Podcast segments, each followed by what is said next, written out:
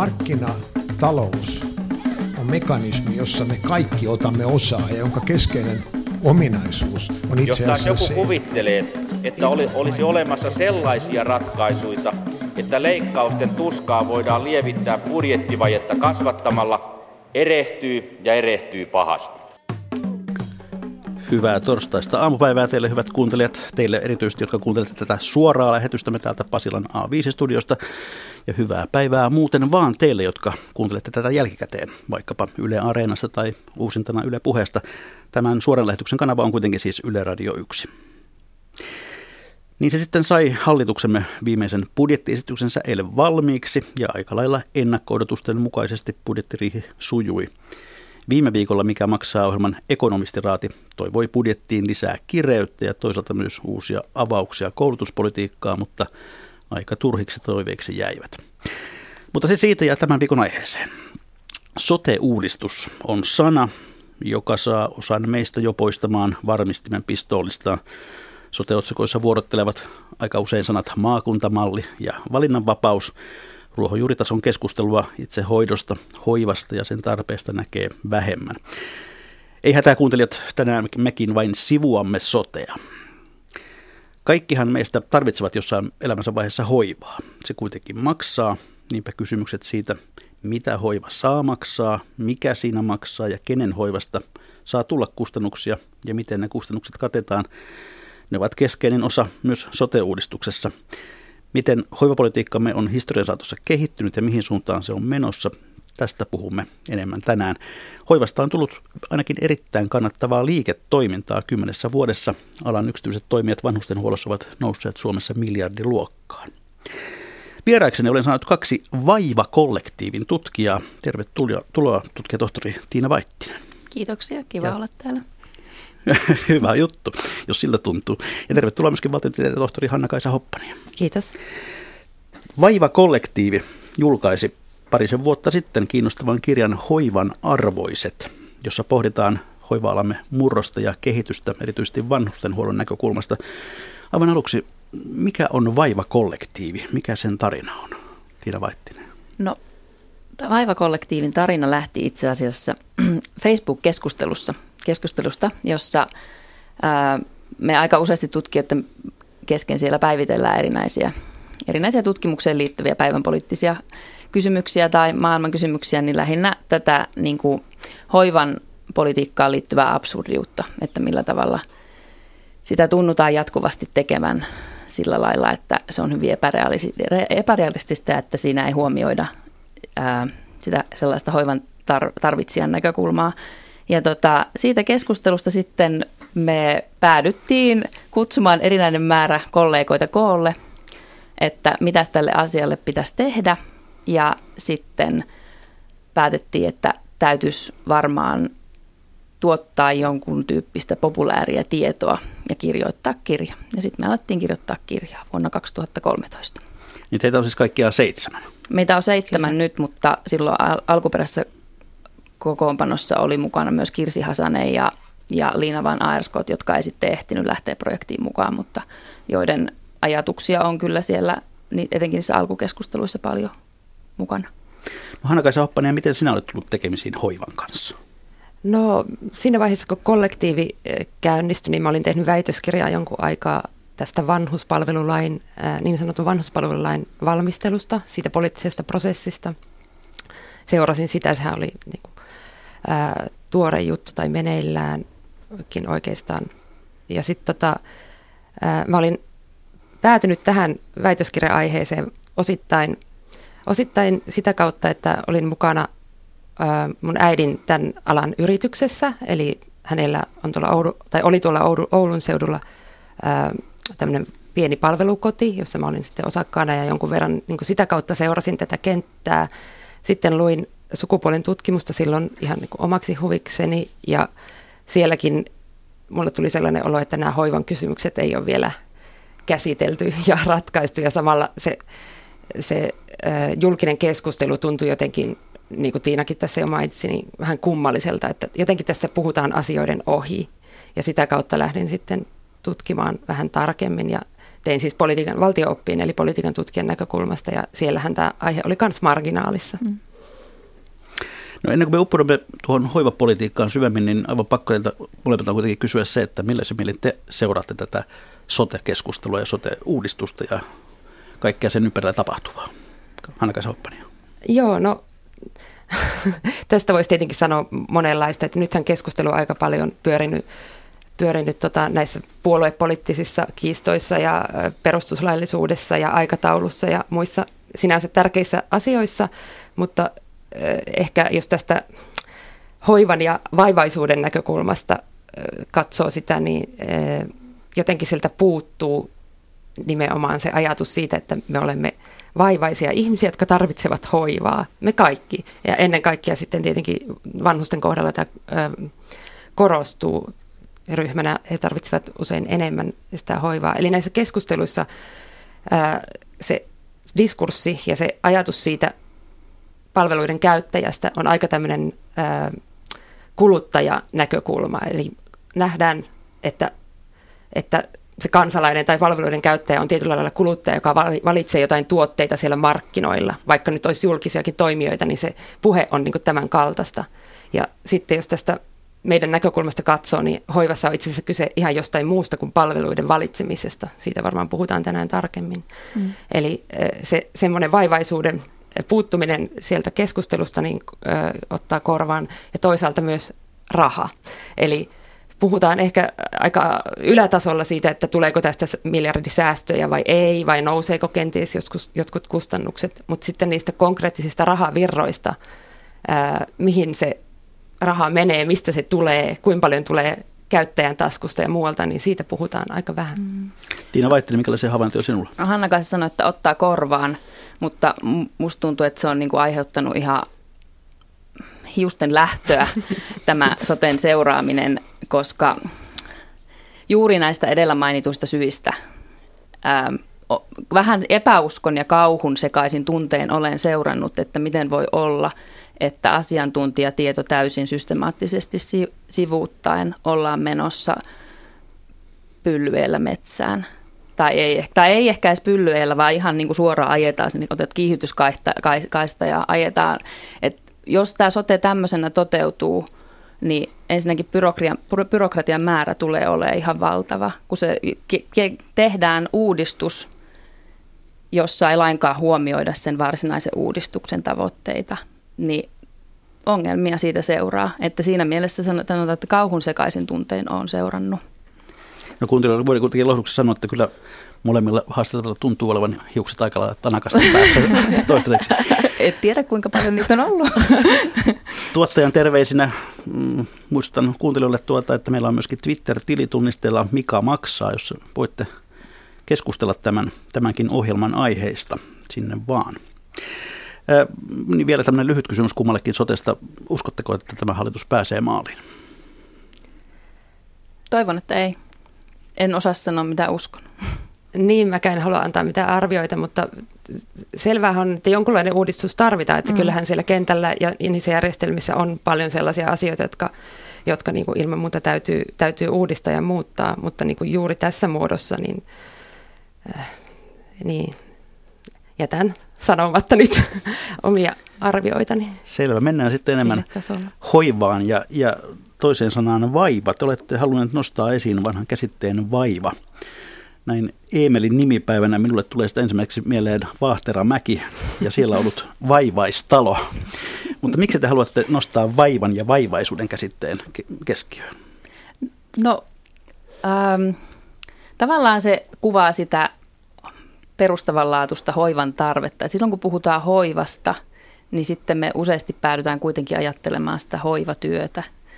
Ja, ja se erityisesti, jos mietitään, että maailmassa on aika vähän faktoja, mutta yksi asia on ihan varmasti faktaa jokaisen ihmiselämän kohdalla, on se, että meillä on tämä tämmöinen ruumis ja sitä aina silloin tällöin kolottaa ja, ja ennen pitkää se myös niin kuin vanhenee ja kuolee, että ihmiselämään kuuluu perustavanlaatuisesti vaiva. Ja sitten, jotta ihmiset siitä huolimatta voisivat hyvin, tarvitaan hoivaa, että se vaiva on niin kuin, meillä oli jossain vaiheessa kirjan työnimenä vaiva-yhteiskunta, ja tuossa kirjan nimessähän on vaiva-yhteiskunnan ytimessä, niin haluttiin tuoda niin kuin, käsitteellistää se, millä tavalla semmoinen heikkous on oikeasti politiikassa aina läsnä.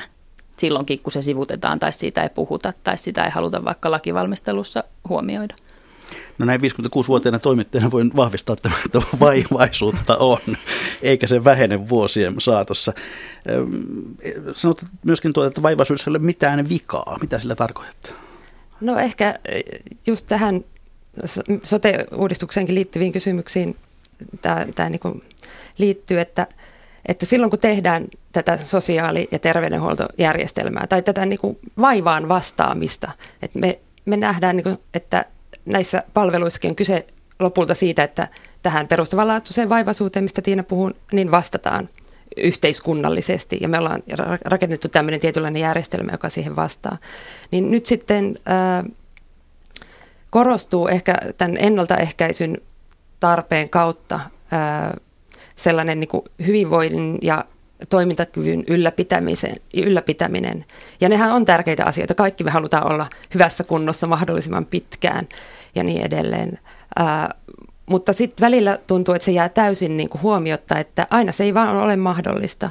Ja elämä pitäisi olla mahdollista ja hyvä elämä pitäisi olla mahdollista myös silloin, kun tämmöinen hyvinvoiva oma toimisuus ei enää ole mahdollista. Että ihan niin kuin viimeiseen asti eikä edes välttämättä tarvitse puhua mistään kuolemaan liittyvästä hoivasta, mutta sellaisissa tilanteissa, joissa ei yksinkertaisesti pysty enää yksi, itsenäisesti toimimaan, niin silloinkin voitaisiin elää hyvää elämää ja silloinkin saataisiin sitä tarpeen hoi, hoivaa, mitä tarvitaan. Eli sen takia sanotaan, että vaiva ei ole mikään vika, että se ei ollut semmoinen, niin kuin, sitä ei tarvitse glorifioida, mutta siitä ei tarvitse pyristellä eroon, että parempi on niin hyväksyä se, että meillä kaikilla on jotain vaivaisuutta, vähintäänkin piilevästi ja vähintäänkin tulossa tai mennyttä.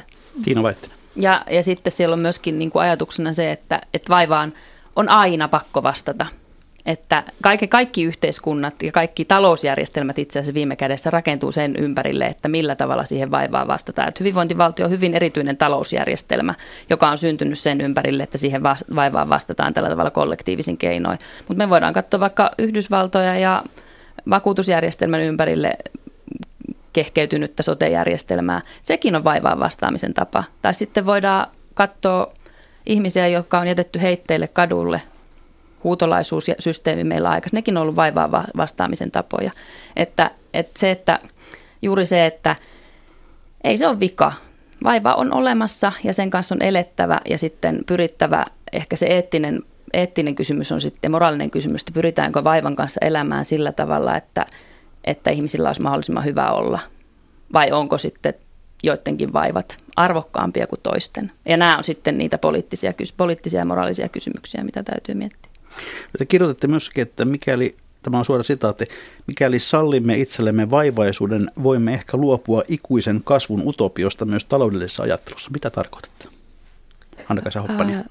no ehkä juuri sitä, että jos niin kuin mennään ihan sille perustamaan laatuiselle tasolle, että mistä tässä vaivassa on kyse, niin se, se asettaa koko tälle meidän yhteiskuntajärjestelmälle ää, sellaista kritiikkiä ja sellaisen niin kuin uuden näkökulman, jossa niin kuin pitäisi miettiä vähän niin kuin kokonaan uusiksi tietyt palikat, mi, mi, miten tämä yhteiskunta järjestetään. Et meillä usein, kun me mietitään mitä tahansa poliittisia päätöksiä, jopa näitä sosiaali- ja terveysalan päätöksiä, joissa kuitenkin lähtökohtaisesti se, se vaivaisuus pitäisi olla niin keskiössä, niin meillä tuntuu olevan mielessä se sellainen toimintakykyinen itsenäinen yksilö, kun taas jos vaivan kautta katsotaan, niin ihmisten väliset suhteet on ne, mikä, mikä tätä niin yhteiskuntaa luo. Ja ne suhteet perustuu pitkälti myös siihen, että me pidetään toisistamme huolta.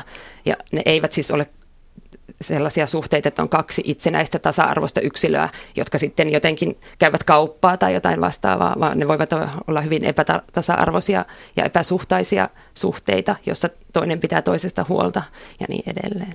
Tiina Vaitteri. Niin ja sitten ehkä huomioida se, että tällä tavallahan se maailma viime kädessä toimii. Ihmiset pitävät toisistaan huolta, hyväksytään se siellä kasvuun tähtäävässä politiikassa tai ei. Mutta sitten jos se otettaisiin vakavasti ja hyväksyttäisiin, niin siinä väistämättä myöskin se, ne politiikan arvot muuttuu. Et siellä myöhemmin kirjassa me esimerkiksi puhutaan siitä, että kuinka hoivan politiikka on valjastettu elinkeinoelämän tarpeisiin. Me, meidän siis argumentti ei millään tavalla ole, että nyt tähdätään kommunismin ja kaikki vaan pitävät toisistaan huolta ja nyt ei niin kuin yl- ollenkaan ymmärretä talouden päälle. Tämä ei ole se, se meidän, meidän pointti tuossa kirjassa, mutta enemmänkin se, että, että siinä vaiheessa, kun talouskeskustelussa asetetaan rinta rinnan valtion kilpailukyky versus kaikki muu, niin siinä vaiheessa pitäisi ehkä katsoa realistisesti sitä ihmiselämää, että se kaikki muu on oikeasti paljon enemmän olemassa – kun sitten se valtion kilpailukyky, se on myöskin sillä tavalla vähän niin kuin rakennettu tosiasia. Että jos pelkästään katsotaan valtion kilpailukykyä ja sen ylläpitoa, niin me unohdetaan, että, että joka tapauksessa ihmisten on pakko pitää toisistaan huolta, ja se on taloudellista toimintaa. Ja jos niitä olosuhteita sille, sille huolenpitämiselle ei tehdä ää, riittävän hyviksi, niin se kyllä viime kädessä tulee nakertamaan myös sitä val- valtion kilpailukykyä. Hanna Sauppani. Tuohon voisi vielä jatkaa, että tässä on mun mielestä samanlaisesta niin kuin rajallisuuden hyväksymisestä mm. myös, myös kyse, kun esimerkiksi ympäristöasioissa voidaan ajatella, että, että tämä maailman kantokyky ja rajallisuus, mitä niin kuin ympäristöliikkeen ja tutkimuksen puolelta tulee nyt ilmastonmuutoksen aikoina niin hyvin vahvasti, että pitäisi niin kokonaan vähän uudelleen miettiä tätä meidän talousjärjestelmää, että, että se ei että nyt kuvitellaan, että meillä on rajaton maapallo ja rajattuvat resurssit, niin samalla lailla tämä ihmiskeho asettaa tietynlaiset rajat ja tämä vaivaisuus ja hoivan tarve asettaa tietynlaiset rajat sille talousjärjestelmälle tai niin kuin vaikuttaa niihin ja on niiden pohjalla sillä tavalla, että, että me niin kuin koetaan, että sitä ei tällä hetkellä tarpeeksi hyvin tunnusteta ja oteta huomioon. Niin, että ehkä varmaan semmoiset niin hoivasuhteiden kantokyky – että jos ei sitä huomioida, niin viime mm. kädessä se talouspolitiikka tulee menemättä. Se ei ole niin kuin taloudellisestikaan tuolle kestävää, jos hoivasuhteiden kantokykyä ei huomioida. Aivan. Katsotaan vähän meidän, meidän hoivapolitiikkamme historiallisia vaiheita.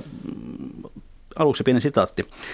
Heti kohta ensisilmäyksellä erotin kaupittavat muista. Sokeita, silmäpuolia, vanhuksia ja keskenkasvuisia lapsia seisoi ja istuskeli siellä täällä muiden lomassa – Kaikkien heidän oli pitänyt tulla saapuville näytteeksi siitä, millaisia olivat ja mitenkä paljon heistä kannattaisi maksaa. Muuan vanha vaimo ei jaksanut pysyä pystyssäkään, vaan oli heittäytynyt pitkäkseen penkille. Näin kirjoitti Juhani Aho vuonna 1886 kirjoituksessa, jonka oli otsikoinut Orja-markkinoilla. Siinä kuvattiin tuon ajan hoivapolitiikkaa, eli huutolaiskauppaa. Ei sitä ole kuin reilut sata vuotta. Millaisia vaiheita, jos nyt katsot historiaa, niin, niin meidän hoivapolitiikan kehityksessä on ollut, Hanna Kasaoppani? No siellä on hyvin moninaisia vaiheita. Tosiaan jos katsotaan nyt vaikka tuolta 1800-luvun loppupuolelta alkaen, jolloin tämä huutolaisuus ehkä jotenkin tunnettukin esimerkki, eli tällainen niin kuin raaka huutokauppa, että kuka halvimmalla ottaa, niin ottaa tällaisen vanhuksen lapsen jollakin tavalla vaivaisen huolettavakseen, jolla ei ole sitten omaa perhettä. Eli siihen aikaan oli monenlaisia paikallisesti toisistaan vähän poikkeamia järjestelmiä. Tämä huutolaisuus ja osittain limittäisiä ja osittain päällekkäisiä järjestelmiä. Tämä huutolaisuus oli niin yksi tapa hoitaa.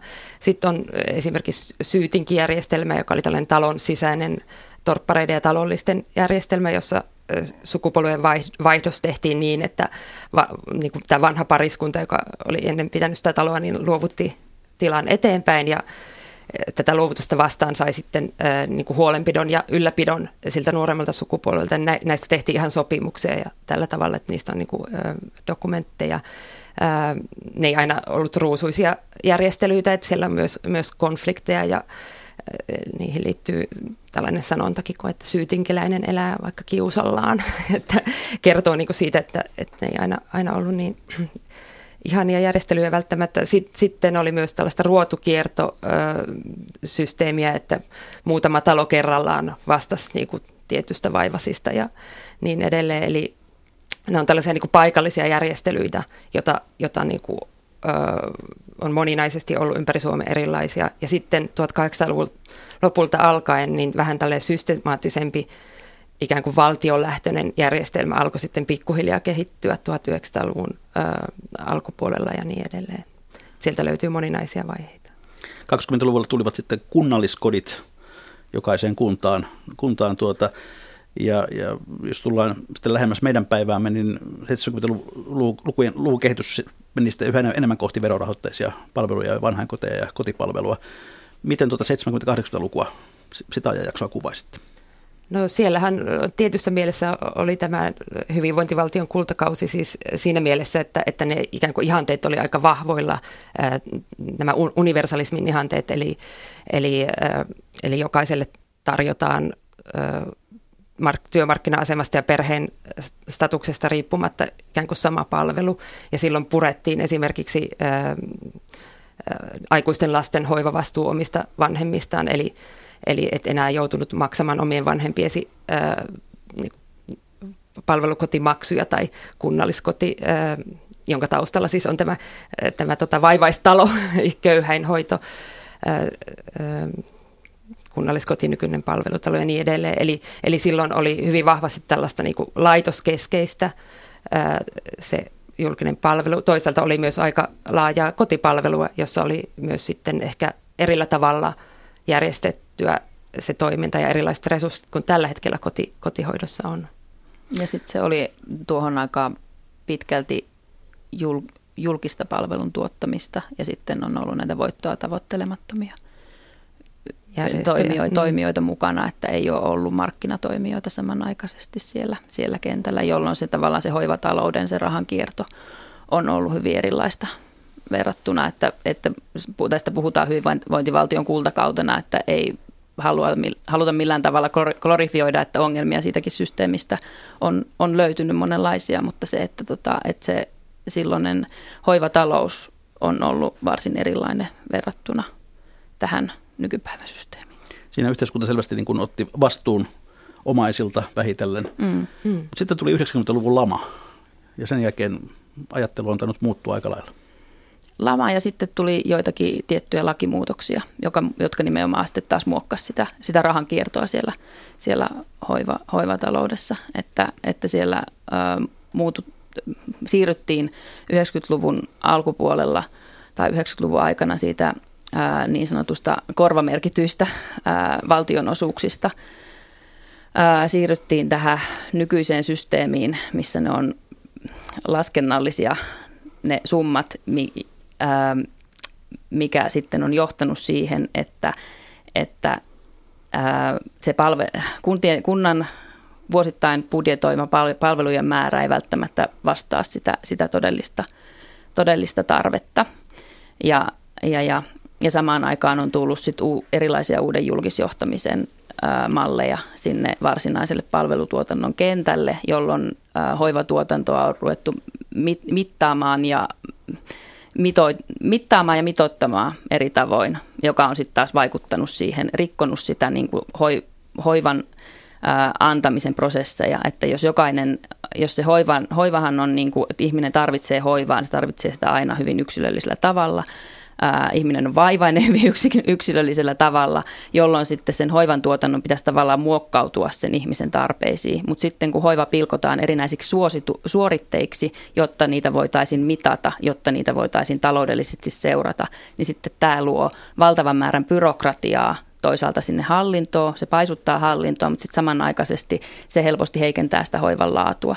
Että siellä on niin kuin tämän valtionosuusjärjestelmän muutoksen lisäksi siellä on ollut niin kuin se hoivan laatuun liittyviä julkisjohtamisen muutoksia.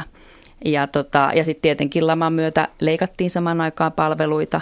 Ja sitten missä vaiheessa hankintalaki tuli, sä muistat ehkä paremmin. Niin no varmaan EU-hun liittymisen myötä esimerkiksi niin tämä markkinoiden avautuminen, eri, niin kuin laajentuminen ö, lähti käyntiin vähän voimakkaammin ja silloin myös sitten pikkuhiljaa sosiaali- ja terveyspalvelut alkoi avatua markkinoille eri tavalla kuin ennen. Ja meillä on ollut 2000-luvun 2000-luvulta lähtien suurin piirtein niin aika huimakin kasvu esimerkiksi just tässä tehostetussa palveluasumisessa, että miten yritykset on tullut sinne markkinoille ja pikkuhiljaa myös sitten kotipalveluihin alkaa tulla. Niin ja jos ajatellaan, että silloin 90-luvun tai lamaan tultaessa, että oli näitä voittoa tavoittelevia yrityksiä lähemmäs nolla palveluntuottajina, niin nyt taitaa olla viidennes ja vai neljännes, jotka on hoivan tuottajista, erityisesti vanhuspalveluista, niin on, on voittoa tavoittelevia yrityksiä. Siellä toki sitten vielä nämä isot monikansalliset yritykset. Ja sitten samaaikaisesti näiden voittoa tavoittelemattomien esimerkiksi säätiöiden asema on huonontunut, koska heidän täytyy, ö, täytyy nykylainsäädännön mukaan toimia yritysmaisesti, eli heidän täytyy raha-automaattiyhdistyksethän on aikanaan tukenut paljon näitä voittoa tavoittelemattomia ää, toimijoita hoivan tuotannossa, mutta nykyään näin ei voida tehdä, koska se vääristäisi kilpailua, joka on sitten taas muuttanut sitä, että, että sieltä 90-luvun alusta on lähtenyt erinäisiä poliittisia prosesseja, jotka on muokannut sitä hoivataloutta hyvin merkittävällä tavalla. Ja sitten vastaavasti rahan kiertoa kansantaloudesta ja sitten ennen kaikkea kansantaloudesta ulos, mikä on kestämätöntä. No Tiina Vaittinen ja Hanna-Kaisa Hoppanen, miten te arvioitte sitä, mitä hyvin, hyvin liiketoiminta ja hoivan tuottaminen sopivat yhteen? Hanna-Kaisa Hoppanen. No jos katsotaan mm, No me voidaan katsoa tätä niin kuin ikään kuin teorian ja äh, hoivan logiikan kautta, tai sitten voidaan katsoa ihan empiiristä tutkimusta. Ja äh, molemmista tulee vähän, tai aika selkeästi sitä näyttöä, että vähän huonosti sopivat. Että, tämä ei tarkoita sitä, etteikö yksityisellä sektorilla voitaisiin tuottaa erinomaisia palveluita ja hyvää hoivaa. Se on kyllä mahdollista, mutta jos katsotaan vaikka näitä ihan empiirisiä tutkimuksia, että ollaan vertailtu, siis sanotaan nyt vanhustenhoidossa tämmöisessä niin laitos- tai tehostetun asumispalvelun tyyppisessä hoidossa, eli siis semmoisessa, jossa on ympärivuorokautinen hoito, niin jos vertaillaan näitä tuottajia ja minkälaista laatua tuotetaan, niin kansainvälisesti se näyttö on siihen suuntaan, että, että yksityisillä voittoa tavoittelevilla tuotteilla on vähän enemmän puutteita ja heikompi laatu. Ja ää, tällaisia tuloksia ei ole saatu Suomesta. Ää, Pohjoismaista se, on, se näyttö on niin sellaista, että isoa eroa ei ole toistaiseksi, mutta sitten näissä maissa, Yhdysvalloissa esimerkiksi Kanadassa, jossa on ikään kuin pitemmällä tämä tämmöinen markkinaistumisen prosessi, niin se näyttö on kyllä siihen suuntaan, että, että yksityisillä tuottajilla on enemmän puutteita. Ja tietenkin yksittäisiä tutkimustuloksia on suuntaan ja toiseen, mutta tällaisessa kokooma katselmusartikkeleissa ja tutkimuksissa, niin se, se on kyllä selkeästi niin päin. Ja sitten jos ajattelee tätä niin teoriaa ja ajattelua tästä, että mitä hoiva mitä vaivaisuus ja hoiva on, niin se, se kyllä selittää sitä pitkälti, että, että miksi se yksityinen ehkä, ehkä ei, ei onnistu niin hyvin sitten, niin se liittyy just tähän hoivan logiikkaan. Eli siinä ei ole kyse palvelutuotteen valitsemisesta, jonka asiakas ottaa kaupan hyllyltä tai niin kuin hiusten leikkuun valitsee sillä kampa- kampaajalla, vaan siinä on kyse ihmissuhteesta ja prosessista, joka on hyvin ruumiillinen, joka on hyvin arvaamaton toisaalta joka vaatii aikaa, joustavaa aikaa aivan eri tavalla kuin jotkut muut asiat. Eli näiden asioiden takia niin tämä niin voittomotiivi käy huonosti yksin, kun se niin kuin tuo sinne kentälle tällaisia semmoisia intressejä asioita, jotka niin kuin menee tämän hoivan logiikkaa vastaan. Tiina Vaittinen. Samanaikaisesti sitten tuon kysymyksen voi kääntää myöskin, niin kuin, jos peilataan tätä nykyhetkeä, niin äh, voidaan sanoa, että hoivahan näyttää olevan äärimmäisen tuottoisaa liiketoimintaa tietyille toimijoille. Mutta se ei ole sitä kaikille. Että sitten täytyy, niin kun katsotaan yksityisiä voittoa tavoittelevia toimijoita, niin täytyy tehdä ero niiden pienten yritysten, pk-yritysten kesken, josta se raha jälleen kerran niin kiertää ihan eri tavalla takaisin kansantalouteen sitten versus sitten nämä ää, isot monikansalliset yritykset, joihin varmaan tullaan, tullaan myöhemmin vielä tässä keskustelussa, mutta, mutta on toimijoita, joille pol- tiettyjen poliittisten rakenteiden takia hoivasta tulee äärimmäisen kannattavaa liiketoimintaa. Ja sitten, sitten siinä se on semmoinen moraalinen ulottuvuus, että täytyy muistaa, että mistä ne voitot tulee. Ne voitot tulee ihmisen tarpeesta, ihmisen vaivaisuudesta. Että onhan meillä sotessakin yksi tapa, millä se to voidaan toteuttaa, on laskea kapitaatiomaksu jokaiselle kansalaiselle. Meistä tulee semmoisia lihaköntsiä, mistä ö, hoivan tuottajat voi kilpailla. Et siis jos tämä niinku raadollistetaan siihen, että liiketoiminta ja hoivan logiikka, että kyllähän ne niinku käytännössä näköjään voidaan tuoda yhteen ja se voi olla hyvin voitokastakin liiketoimintaa, mutta sitten se kysymys siitä, että tuottaako se hyvää hoivaa ja onko se taloudellisesti ja moraalisesti kestävää, niin se on sitten eri asia. Annika Soppana. Ja yksi, mikä, mikä liittyy tähän, on just se, että hoiva-alalla niin työntekijäkustannuksethan on yksi isoin tekijä, tai lähes niin kuin 70 prosenttia esimerkiksi tällaisessa ympärivuorokautisessa hoivassa. Eli silloin se just tar- kertoo siitä, että se varsinainen, mistä hoivassa on kyse, on nimenomaan kyse siitä, että toinen ihminen työskentelee toisen ihmisen kehon äärellä hänen kanssaan ja toivottavasti myös henkisesti jotenkin hänen kanssaan siinä hetkessä ja niin edelleen. Eli siinä mielessä sitä on niin kuin vaikea, ää, vaikea sillä tavalla tehostaa loputtomiin ää, niin kuin jollain muilla alueilla, missä automaatio ja muut voivat niin kuin eri, eri tavalla tehostaa. Tämä robotisaatio on tietenkin kysymys, joka niin kuin voi muuttaa tilannetta, mutta ainakin toistaiseksi se on vielä sellaisella tasolla, että ei nyt voida sanoa, että, että se olisi ehkä kauhean realistista, että niin kuin tähän konkreettiseen käsin tehtävään hoivatyöhön tulisi robottitilalle, että erilaiset automaatiot ja tietotekniset ratkaisut tietenkin voi vaikuttaa asiaan, mutta yksi ö, taloustieteilijä, joka on näitä asioita tutkinut, niin on kirjoittanut ja verrannut hoivaa kulttuurituotantoon tai vaikka musiikkiin, että siinä on vähän samalla tavalla kyse niin kuin sellaisesta asiasta, jota sä et voi niin kuin muuttaa ja tehostaa, esimerkiksi nopeuttaa muuttamatta sitä itse NS-tuotetta. Eli hoivassa se tuote on se, kun se ihminen on ja hoivaa ja tekee sitä, että se ei, sitä ei voi niin irrottaa. Sä voit sanoa, että okei, no onhan se vaikka, että se ihminen voi hyvin tai, tai ihminen kuntoutuu, niin se olisi niin se tuote, jota voidaan mitata erikseen tästä hoivatilanteesta. Mutta sitten jos ajatellaan taas näitä kaikista vaivaisimpia ihmisiä, jotka ei välttämättä kaikista kuntoutuksista huolimatta enää tule parempaan kuntoon, niin onhan heilläkin, heidänkin tota, hoivallaan arvo. Hekin ovat hoivan arvoisia. Eli silloin se nimenomaan se se lopputuote on se sama kuin se työ itse. Eli sä et voi erottaa sitä samalla lailla, kun sä et voi nopeuttaa sinfoniaa. Se on ihan eri asia, jos sä alat sitä niin kuin soittakaa nopeammin. Aivan. No kun tässä nyt jonkin sortin talousohjelmassa koitetaan olla, niin nostetaan hieman esiin myöskin ihan lukuja. Tässä teidän kirjassanne, jossa faktajaksojen kanssa vuorottelee tämmöiset fiktioosuudet, niin tuota, siellä on tämmöisen fiktiivisen vanhuksen kielon hoidosta tehty vertaileva laskelma siitä, että toisaalta mitä hänen hoitonsa maksaisi kunnan vanhainkodissa ja mitä sitten toisaalta tällaisessa yksityisessä hoivakodissa kunnallisen palvelusetelin kanssa. Millaisia eroja te saitte, saitte aikaan? No tota, painotan vielä, että kielo on fiktiivinen, mutta luvut perustuvat tutkimukseen. Ähm, eli avataan ensin, että, että muutos siitä niin sanotusta laitosasumisesta tehostettuun palveluasumisen on käytännössä tarkoittanut sitä, että ne kulut jakautuvat uudelleen. Eli kun ohjelmassa kysytään, että mitä maksaa, niin ennen kaikkea tässä on kyse, että kenelle maksaa ja mitä. Eli äh, ennen vanhaa, äh, näitähän ei ole näitä äh, niin sanottuja vanhainkoteja tai laitoshoitoahan ei juuri hirveästi ymmärtääkseni enää, enää ole, jonkun verran kyllä. Äh, niin ennen vanhaa niin sanotussa laitoshoidossa tai vanhainkodissa äh, siihen sisältyy siihen hintaan se, se asuminen, hoito, lääkkeet ja näin edespäin. Ja asiakasmaksusta tuli se ei saanut olla yli 85 prosenttia nettotuloista.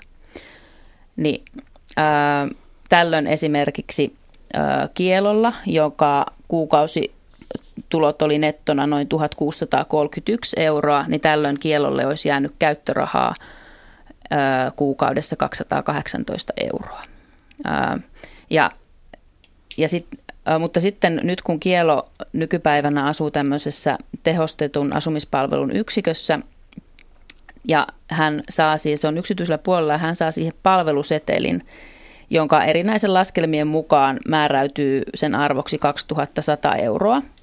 Mutta tyypillinen hoivakodin vuorokausihinta on 115 euroa vuorokaudessa, eli noin 3500 euroa kuukaudessa, mikä tarkoittaa, että kielolle jää omavastuuosuus tästä asumi, asumisesta lähes 1400 euroa, kun hänen kuukausitulonsa ovat 1600 euroa. Mutta sitten täytyy huomioida se, että kun asutaan tehostetun asumispalvelun yksikössä, niin se ero siihen laitoshoitoon on se, että tehostetussa palveluasumisessa asiakas maksaa kaikesta erikseen. Maksetaan vuokra, tai vuokra ja sitten siihen kuuluu se, varmaan se hoivapaketti. Mut sitten, ja sitten tätä ei säädellä hirveän tarkkaa tätä hinnoittelua, että nämä on aika kirjavia ymmärtääkseni nämä hinnoitteluperusteet, että jossakin saatetaan velottaa vaikka suihku 10 euroa. Eli jokaisesta palvelusuoritteesta saatetaan, saatetaan velottaa erikseen. Lisäksi ää, ää, asiakas maksaa lääkkeet itse. Monta kertaa, että jos on vaikka sillä lailla, että ei pääse enää hirveästi liikkumaan ja on vaikka ää, hyvinkin niin, kuin, niin sanotusti sänkyyn hoidettava, vaikka tuo nyt on huono termi, ää, niin on esimerkiksi makuuhaavoja ja tällaisia, ja ne, ne haavahoitotuotteet on esimerkiksi todella kalliita – asiakas maksaa nämä itse. Niin tässä tapauksessa sitten, että jos kielolle jäisi, jäisi tota kuukausituloistaan se, se, mitä sille nyt sitten jää, ähm, ootas nytten. Se kai päätyy siihen, että hän joutuu maksamaan hän noin 700 hän... euroa kuussa. Niin, vielä, vielä sitten sen palvelusetelin Ää, niin muista, niin, tai kielo tai hänen omaisensa maksavat muista varoista niin kuin noin 700 euroa kuussa sen jälkeen, kun hänen kaikki tulonsa on käytetty jo. jo. Ja, sitten, että, ja se riippuu tosissaan siitä, että kuinka paljon esimerkiksi tarvit lääkkeitä ja kaikkea. Että tämä on niin kuin varsin eriarvoistava, eriarvoistava systeemi. Joo, eli tässä nimenomaan äh, halutaan niin tuoda esiin, konkretisoida sitä, että esimerkiksi tällä palvelusetelillä äh, saatava tehostettu äh, palveluasuminen, jota kunnat siis ostavat näiltä yksityisiltä toimijoilta ja sitten antavat esimerkiksi tälle kuntalaiselle palvelusetelin sellaiselle kuntalaiselle, joka on todettu oikeutetuksi tähän palveluun. Ja sillä palvelusetelillä hän hän voi yksityisiltä markkinoilta sitten ostaa tätä, tätä palvelua ja näin ikään kuin päästä myös mahdollisten jonojen ohi, jotka mm. on sinne kunnan omalle puolelle. Mutta sitten niin kuin tämä kielon tapaus osoittaa, niin 700 tai me ollaan tässä arvioitu, että hänellä on omia kuluja 300, vaikka nekin vähentäisi, niin sinne jää joka tapauksessa yli 400 euroa niin kuin omasta taskusta maksettavaksi. Eli tämä mahdollisuus ottaa tämä palveluseteli ja ohittaa se kunnan jono ja valita se yksityinen tuottaja on täysin kiinni siitä, että onko sulla tai sun omaisilla mahdollisuus maksaa se ylimenevä osuus. Eli tarkoittaako tämä siis sitä, että vastaisuudessa lasten on syytä varautua siihen, että on jälleen ryhdyttävä elättämään vanhempia tai sitten myydään vanhempien omaisuus? Mm, tämmöistä lakivelvoitetta ei tällä hetkellä ole, että pitäisi, pitäisi elättää. Ja sitten täytyy huomioida, että, että näitä myös kunnan yksiköt on nykyään tehostettuun asumispalvelun yksiköitä, että ihan samalla tavalla myöskin niistä tota, voi jäädä ymmärtääkseni maksettavaa. No se, se riippuu ihan siitä, että miten kunta on tämän järjestänyt. Että toki kunta voi, ää, nyt kun ei ole sellaista tarkkaa ää, valtiollista säätelyä tästä aiheesta, niin kunta voi silloin kun se ostaa niin ostopalveluna, ei palvelusetelinä, vaan ostopalveluna hankkii tämän, tämän tehostetun palveluasumisen. Eli silloin, silloin kun asukas valitsee, että en ota palveluseteliä, vaan menen kunnan tarjoamaan paikkaan, niin kunta voi silti osoittaa sen yksityisestä ö, paikasta sen, sen tota, palvelukotipaikan yksityiseltä toimijalta, mutta silloin se maksu ö, taas määräytyy niiden samo- samoilla perusteilla kuin kunnan paikkoihin, mm. mutta tosiaan ne kunnan paikatkin on nykyään näitä, näitä tota, ö, pitkälti näitä tehostetun asumispalvelun yksiköitä, eli ne ei ole sitä vanhan kotilaitoshoitoa enää, jossa se maksu muodostui suht yksinkertaisesti ja jossa oli tämä katto, että maks 85 prosenttia nettotuloista ja niin edelleen. Eli kuntienkin kesken sitten on niin kuin erilaisia käytäntöjä, että miten ne maksut määräytyy, pitääkö jäädä NS-käyttörahaa vai ei. Eli tästä, tästä niin kuin puuttuu semmoinen kansallisen tason säätely, ja se liittyy just tuohon sun kysymykseenkin, että pitääkö varautua maksamaan omien vanhempien.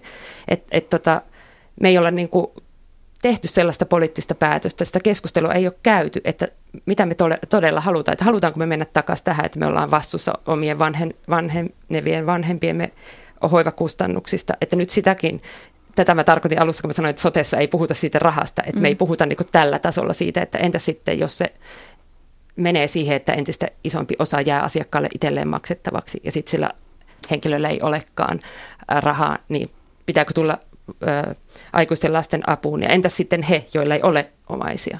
Mm. Joo, ja toi, mitä sanoit, että, että tätä keskustelua ei ole käyty, niin tämä palautuu tavallaan tämän kirjan kirjoittamisen motiveihin tosi hyvin, koska se, että koska tämä kenttä on niin äärettömän kirjava, niin siinä vaiheessa, kun ihminen itse tai heidän omaisensa oikeasti tarvitsee tämän tyyppistä palvelua, niin nämä jutut tulee aika yllätyksenä Tämä on hirve, niin, niin kirjava kenttä, että meitäkin seitsemän tutkijaa, niin sitä kokonaiskuvaa on, niin kuin, ei voi sanoa mitään yhtä absoluuttista totuutta, miten tämä homma toimii. Niin saati sitten, että jos se ei ole perehtynyt asioihin.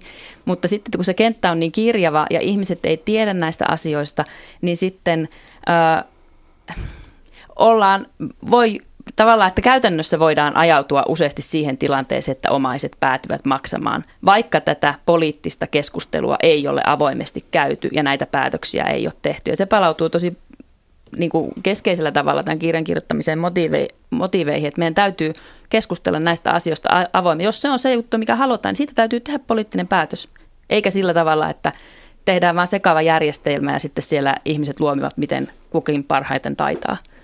No, ilmiö tällä hoivakotialalla on ollut se, että, että isot ketjut kasvavat, ostavat pienempiä alta pois ja niiden omistajina on pää oma sijoitusyhtiö. Mitä se teille kertoo? Se kertoo kauniisti sanottuna vaivan finanssialisoitumisesta. Että käytännössä meidän vaivasta tulee ää, ylikansallisilla markkinoilla ää, käypää kauppatavaraa. Eli sijoitusyhtiöt omistavat näitä isoja hoivakonserneja, jotka pystyvät kilpailemaan niitä pieniä, kilpailemaan pieniä toimijoita pois markkinoilta tai ostamaan niitä. Et nythän tämän soten valmistelun myötä niin tämä toimintahan on niin kuin kiihtynyt ihan todella paljon myös, että siellä valmistaudutaan, valmistaudutaan niin kuin markkinoiden keskittymiseen hyvin kiivasta tahtia. Ää, mutta siis käytännössähän se tarkoittaa sitä, että nämä isot konsernit tekevät ensinnäkin isoin asiakas tällä hetkellä, heillä on julkinen sektori.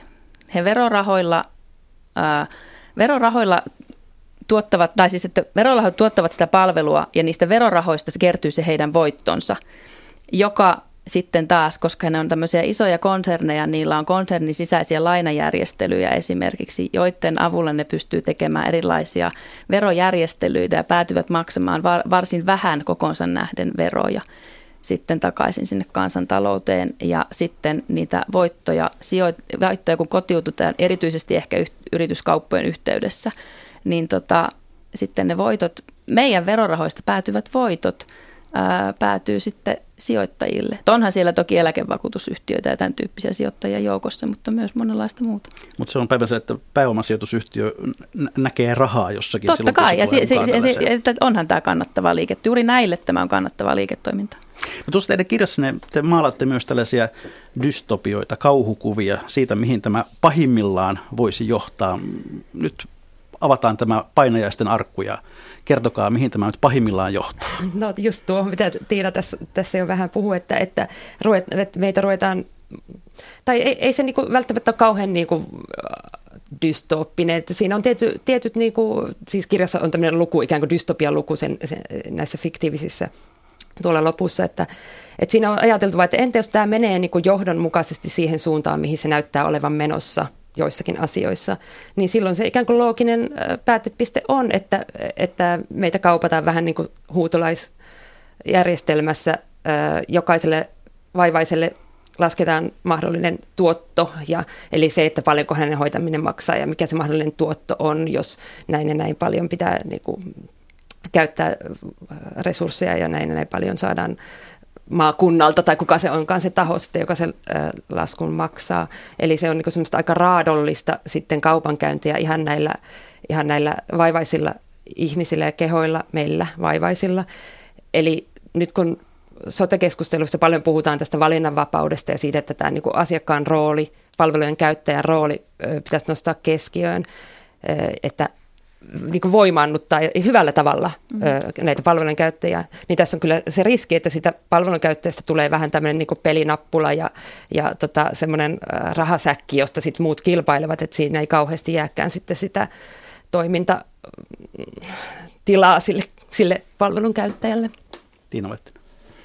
Joo, joo, eli tavallaan, että se tulevaisuus ehkä jossain määrin, määrin on jo täällä siinä, siinä mielessä, että sitä kilpailua meidän e, niin kuin vaivoista käydään jo nyt. Ja eräänkin nimeltä mainitsemattoman pörssiyhtiön vuosikertomusta, kun selailin tämmöisen ison hoivayhtiön, niin siinä, siinä kaikkialla muualla poliittisessa puhe, puheessa tämmöinen väestön ikääntyminen on suuri uhka ja suuri talousuhka. Ja tämä, on nyt, tämä nyt tuhoaa meidän taloutemme, niin siellä ihan avoimesti sanotaan, että, että ää, Euroopassa on tämmöinen positiivinen demografinen trendi.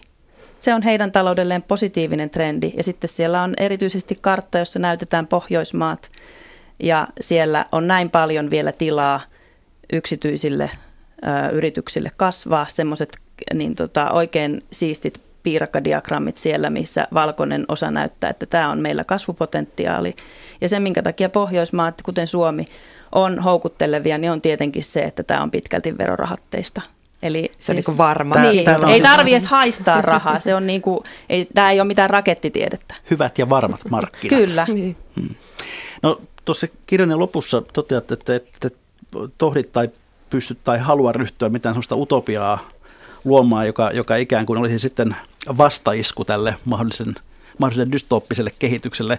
Mutta jotain eväitä kuitenkin paremmista ratkaisuista. Mitä, mitä, mitä ajatuksia siitä, että miten tämä nyt sitten vältettäisiin, että me olemme kohta monikansallisten robottien hoivaamia?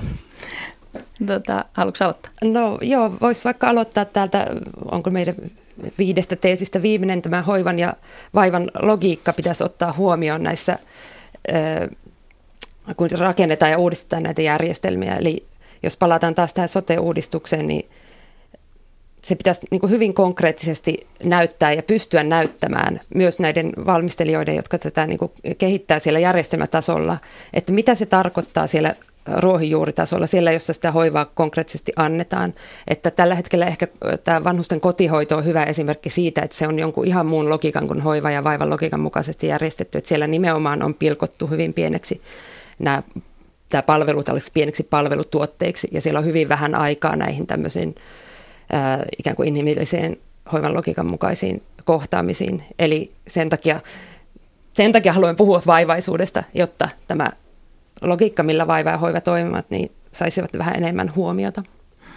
Joo, meillä on siellä semmoiset tosissaan semmoiset viisi, viisi teesiä ja yksi on, yksi on, että kyllä me, tota, me ei haluta takaisin 80-luvulle, se ei ole se meidän toive, mutta se, että tätä universaalia hoivajärjestelmää arvostettaisiin, sitä pidettäisiin, sitä pidettäisiin niin kuin taloudellisesti arvossa, koska se on oikeasti, talo, se on, se on maailmanluokan upea innovaatio, taloudellinen innovaatio tämä hyvinvointivaltio – ja sitä kannattaa kunnioittaa. ja, ja ottaa vakavasti ikään kuin, niin kuin talouskysymyksenä. Ja sitten yksi, mikä olisi voisi johtaa utopioihin, olisi, että kuunneltaisiin niitä ihmisiä, ketkä sitä hoivatyötä tekee ja ketkä sitä tietää. Että heidän näkemyksensä on, on Suomesta löytyy niin siellä yri, pienyritysten tasolla kun, kun sitten taas niin kuin pienyritystä ja niin kuin johtamisen tasolla löytää, ja kun sitten myöskin niin kuin hoiva, amma, ho, hoitotyön ammattiosaamisen tasolla löytyy ihan äärettömän upeita tietoa ja taitoa siitä, että millä tavalla tehdään hoivautopioita. Ne tekee niitä oikeasti huonoissakin olosuhteissa joka päivä, mutta tämän porukan ääni pitäisi saada kuuluviin. No se peruskysymys, joka sitten lopulta törmätään, on se, että eihän meillä ole tähän varaa. Mm. Onko meillä siihen varaa hyvään hoitoon, hyvään hoivaan? No mun mielestä meillä ei ole varaa olla sitä järjestämättä, että, että aina kun tämä kysymys esitetään tai väite sanotaan, että no meillä ei yksinkertaisesti ole varaa, niin sitten pitää kysyä, että mitä sä tarkoitat, että, että tarkoitatko sitä, että vanhukset pitäisi jättää heitteille? Ei varmaan kukaan sitä halua tai sitä tarkoita, että no ei tietenkään, vaan silloin yleensä piiloisesti tarkoitetaan sitä, että me ei haluta käyttää tätä julkista verovaroin järjestettyä ja demokraattisesti hallittua järjestelmää sen hoivan tarpeen vastaamiseen, vaivaisuuteen vastaamiseen, vaan me ta- sanotaan, että meillä ei ole varaa, eli me emme halua käyttää yhteisiä varoja, eli ihmisten pitäisi käyttää omia, omasta pussista enemmän ja ottaa enemmän perheen sisällä vastuuta ja niin edelleen, joka on siis poliittinen linjaus ja se pitäisi, jos sellainen halutaan tehdä, niin se pitäisi tehdä avoimesti ja selkeästi ja suoraan. Ja, ja sitten toisaalta täytyy huomioida, että mitä se sitten tarkoittaisi, jos tällainen linjaus tehtäisiin, jota nyt niin piiloisesti tehdään, niin se, sehän tarkoittaa myös sitä, että tämä valuu hyvin vahvasti esimerkiksi naisten harteille sitten tämä hoivan hinta, koska joku sen aina joutuu tekemään. Ja me ollaan vähän niin totuttu siihen, että se on että joku tekee sen hoivaamisen joka tapauksessa joko ilmatteeksi tai kauhean halvalla, ja sen takia me ei olla valmiita maksamaan. Tiina Joo, just tuo, että, että meillä ei oikeasti ole varaa olla ottamatta hoivan tarvetta tosissaan ja vaivaa tosissaan, että, että niin kuin sanoin, että hyvinvointivaltion taloudellinen innovaatio, että yksi syyhän siellä on ollut näiden järjestelmien luomiseen myöskin se, että ihmiset pääsee työmarkkinoille. Että jos me samanaikaisesti halutaan, että perheissä otetaan vastuuta, niin samanaikaisesti ei voi vaatia työurien pidennystä. Ja, ja ihmisiltä vaaditaan työelämästä entistä, entistä tehokkaampaa. Että siellä on erityisesti tämä tämmöinen voileipä sukupolvi, erityisesti naiset, ketkä huolehtii samanaikaisesti omista lapsenlapsistaan ja sitten omista vanhemmistaan ja sitten ovat vielä työelämässä mukana. Eli ja, työelämää pitäisi muuttaa, jos niin, halutaan mennä tähän, että niin, perheet vastaan. Niin. Ja sitten toinen, toinen, että minkä mä haluaisin aina tässä, että onko meillä varaa – niin useasti tämä kysymys tulee myös samoilta ihmisiltä, jotka kovaan ääneen tukee sitä hoivan markkinaistamista sen nimissä, että se tulee, tehokka- se tulee taloudellisesti, se on taloudellisesti tehokkaampaa. Niin mun tekisi mieli esittää siinä kohtaa niin kuin vastakysymys, onko meillä varaa siihen, että me jatketaan verovarojen valuttamista veroparatiiseihin tämän tyyppisten järjestelmien kautta. Ja näin hyvät kuuntelijat, olemme sitten jälleen siinä kohtaa lähetystä, että on perinteisten viikon talousvinkkien ja talousviisauksien aika. Laittakaa hyvät ihmiset hyvää kiertämään, jakakaa talousviisautta toisillenne meidän kauttamme, lähettäkää näitä vinkkejä, millaisia vain, isoja tai pieniä. Vaikkapa sähköpostitse osoitteeseen juho-pekka.rantala.yle.fi tai ihan perinteisellä postilla. Postilokero 79 3024 Yleisradio. Ja voin sanoa, että tuolla yleisövinkkien laari, laarissa on näin kesän jälkeen hyvin tilaa, että ei muuta kuin vinkkejä lähettämään. Mutta sitten, minkälainen on sinun vinkkisi tai viisautesi, Hanna-Kaisa Hoppani? No pysyn tässä päivän aiheessa, että vaivaisen kansalaisen kannattaisi tehdä tällainen edunvalvontavaltuutus. Liittyy rahaan sillä tavalla, että idea on se, että jos – sellainen vaiva iskee, joka vie toimintakyvyn yllättäen tai hitaasti, etkä enää pysty hoitamaan omia raha-asioitasi, niin sitten sä oot ikään kuin antanut valtakirjan valmiiksi tehnyt jollekin luottohenkilölle, joka pääsee sitten esimerkiksi sun pankkiasioita hoitamaan. Nämä ei ole mitenkään itsestäänselviä ilman tätä edunvalvontavaltuutusta, että kuka sun asioita sitten sellaisessa tilanteessa hoitaa.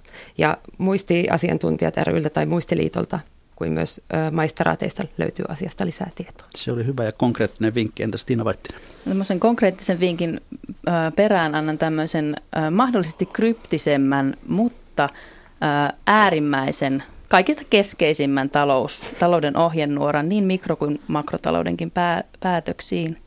Kunnioita vaivaa ja sen valtaa, sillä tämä johtaa realistisiin talouspäätöksiin. Kiitos. Ja sitten meidän yleisövinkkimme on lähettänyt tukiviidakon Tartsan, joka kirjoitti näin. Selvitä, mihin kaikkiin yhteiskunnallisiin tukiin olet oikeutettu. Kymmenet tuhannet ihmiset jättävät Suomessa nostamatta tukia, joihin olisivat oikeutettuja, koska eivät tiedä asiasta. Ainakin asumis- ja toimeentulotukioikeus kannattaa selvittää. Kiitoksia Tiina Vaittinen, kiitoksia Hanna-Kaisa Hoppani ja kiitoksia kuuntelijat. Mikä maksaa, sitä me ihmettelemme seuraavan kerran jälleen viikon kuluttua.